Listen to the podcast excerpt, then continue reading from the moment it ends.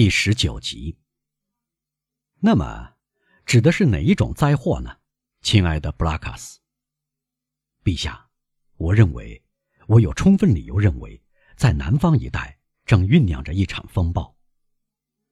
那么，亲爱的公爵，路易十八回答：“我认为您情报失实。相反，我知道那边晴空万里。”路易十八是个风趣的人。爱开随便的玩笑。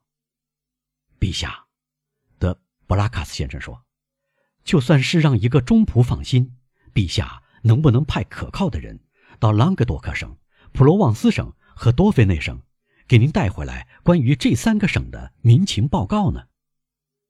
我们为聋子唱歌，国王回答，一面继续评点赫拉斯的作品。陛下，朝臣笑着回答。显然理解这个维诺奇亚的诗人的半句诗。陛下信赖法兰西的理智是完全对的，但我认为担心某些亡命企图也不见得全错。谁有这种企图？波拿巴，或者至少是他的同党。亲爱的布拉卡斯，国王说：“您这样惶恐不安，使我不能工作了。而我呢？”陛下，您这样高枕无忧，使我不能安睡。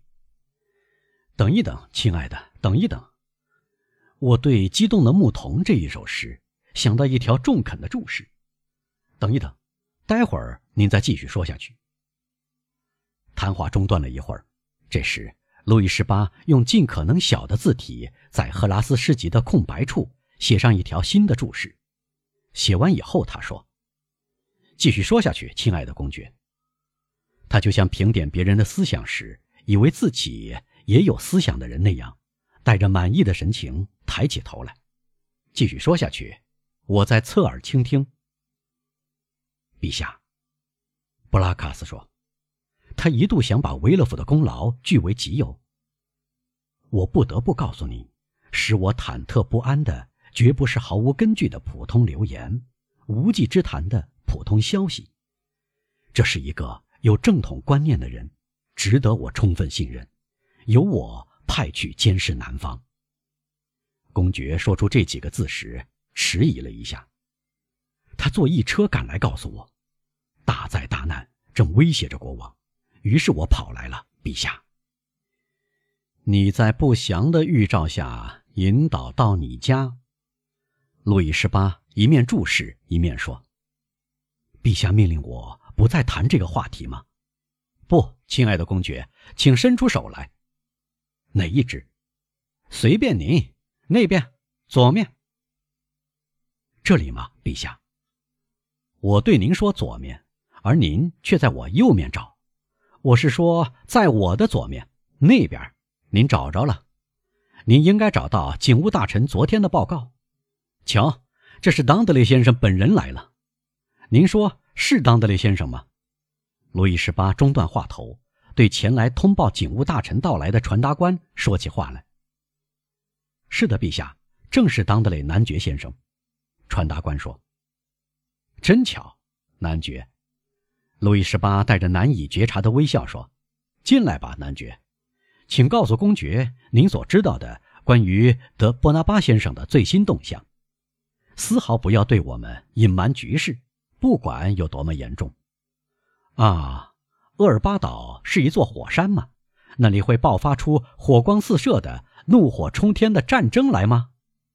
战争，可怕的战争！当德雷先生用双手撑在扶手椅背上，非常优雅地摇晃着说：“陛下想必看过了昨天的报告吧？”“是的，是的。不过您亲自对公爵讲讲。”他找不到这份报告呢，不知道报告的内容，把篡权者在岛上所做的事儿详细告诉他吧。阁下，男爵对公爵说：“陛下所有的臣仆听到我们从厄尔巴岛得到的最新消息，都应该欢欣鼓舞。”波拿巴，当德雷先生望着路易十八，国王专心致志在写一条注释，连头都不抬起来。波拿巴男爵继续说：“百无聊赖，他整天在看龙格纳港的矿工干活，而且他在瘙痒取乐。国王说：“他在瘙痒。”陛下，这句话是什么意思？是的，亲爱的公爵，您忘了这个伟人，这个英雄，这个半神患了一种痒的要死的皮肤病——痒疹吗？还有呢，公爵阁下，警务大臣继续说：“我们几乎十拿九稳，不久篡权者就会发疯。发疯，疯到要捆起来，他的头脑日渐衰弱。”有时他痛哭流涕，有时他放声大笑，在别的时候，他一连好几个小时在海岸上往海里扔石子儿，石子儿打了五六个水漂时，他就像又打了一次马伦哥或奥斯特利茨的胜仗一样满意。您得承认，这就是发疯的征兆，或者是明智的征兆，男爵阁下，或者是明智的征兆。路易十八笑着说。古代的伟大统帅都是以往海里扔石子儿取乐的，请看看布鲁塔克的《非洲人西皮奥传》。布拉卡斯对他们两人的无忧无虑沉思了一番。威勒夫不肯对他和盘托出，唯恐别人夺走这个秘密带来的所有好处，但对他透露的情况又足以使他惶恐不安。得了，得了，当德雷，路易十八说。布拉卡斯仍然听不进去，再讲一讲篡权者的转变。警务大臣鞠了一躬。篡权者的转变，公爵喃喃地说，望着国王和当德雷，他们像维吉尔的牧歌中的两个牧童那样一唱一和。篡权者转变了，绝对是的，亲爱的公爵，变得循规蹈矩了。男爵，解释给他听。事情是这样的，公爵阁下，警务大臣一本正经地说：“最近拿破仑做了一次视察，由于有两三个他的所谓老兵表示要返回法国的愿望，他便辞退了他们，并劝说他们为他们的好国王效劳。这是他的原话，公爵阁下，我深信不疑。那么，布拉卡斯，您觉得怎样？”国王得意洋洋地说。一时停止了阅读，摊开在他面前的那一大厚本繁琐的考证作品。陛下，我说，警务大臣先生和我，我们两者之一必有一错，但由于错的不可能是警务大臣，因为他守卫着陛下的安全和荣誉，所以错的可能是我。然而，陛下，如果我处在您的地位，我会盘问我对您提到的那个人，我甚至坚持陛下给他这份光荣。好的，公爵，在您的推举下，我接见您想提携的人，但我接见他时要揣着武器。大臣阁下，您有比这个更新的报告吗？因为这个报告是二月二十日的，而今天是三月三日。没有，陛下，但我时刻等待着，我一早就出来了。或许我离开时报告又到了。到警察厅去吧。如果没有报告，那么，那么，路易十八笑着继续说：“编一个好了，不是常常这样做的吗？”哦，陛下，警务大臣说：“上帝保佑，在这方面丝毫用不着编造。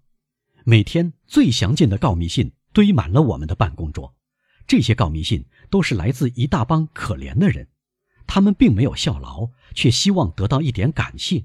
不过，他们很想效劳，他们指望运气，希望有一天意外的事件会使他们的预见变成某种现实。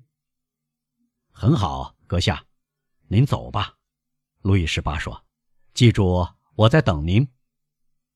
我去去就来，陛下。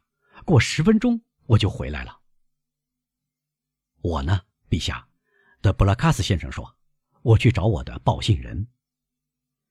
等一等，等一等，路易十八说：“说实话，布拉卡斯，我必须换掉您的文章。我要给您一只两翼张开的老鹰，它的爪子里抓着一件猎货物。这猎货物徒劳的想挣脱，鹰徽上有这个名言：‘固执己见。’陛下，我听明白了。德布拉卡斯说，不耐烦的捏紧了拳头。我想同您商讨这句话：您会气喘吁吁的逃跑。您知道，这是指一只被狼追赶的鹿。您不是一个狩猎行家和王室捕狼主猎官吗？您怎么理解这双重头衔——软弱无力和气喘吁吁呢？好极了，陛下。但我的报信人就像您所说的那头鹿，因为他坐一车赶了二百二十法里的路，只用了三天时间。那一定非常疲惫和焦虑不安，亲爱的公爵。眼下我们有了快报，只要三四小时，他连气儿也不用喘一喘。啊，陛下，您对这个可怜的年轻人赏罚不明。他从老远跑来，而且抱着满腔热忱，为的是给陛下提供有用的情报。德萨尔维尔先生把他推荐给我，哪怕是为了德萨尔维尔先生，我也请求您接见他。我弟弟的侍从长德萨尔维尔先生吗？正是他，他确实在马赛。他就是从那里给我写信的。他也对您提起这次谋反吗？没有，但他向我推荐德威勒夫先生，委托我把他引荐给陛下。德威勒夫先生，国王叫道：“这个报信人名叫德威勒夫先生。”是的。陛下，从马赛来的就是他，亲自赶来的。您为什么不马上说出他的名字？国王说，他的脸上开始透露出不安的神色。陛下，我还以为陛下不知道这个名字。不不，布拉卡斯，这个人思想严正，见解高明，尤其雄心勃勃。当然了，您知道他父亲姓什么？他父亲，是的，努瓦迪。吉伦特党人努瓦爹，参议员努瓦爹，正是他。而陛下任用这样一个人的儿子，布拉卡斯，我的朋友，您对此一窍不通。我对您说过，威勒府雄心勃勃，为了向上爬，威勒府会牺牲一切，甚至他的父亲。那么，陛下，我该带他进来了，马上带他进来，公爵。他在哪里？他大概在底下我的马车里等我，您去把他给我找来，我马上去。公爵带着年轻人的活力出去了。由于对王室赤胆忠心的热情，使他年轻了二十岁。剩下路易十八一个人，他把目光转向半打开的赫拉斯的诗集上，喃喃地念道：“正直而行动执着的人。”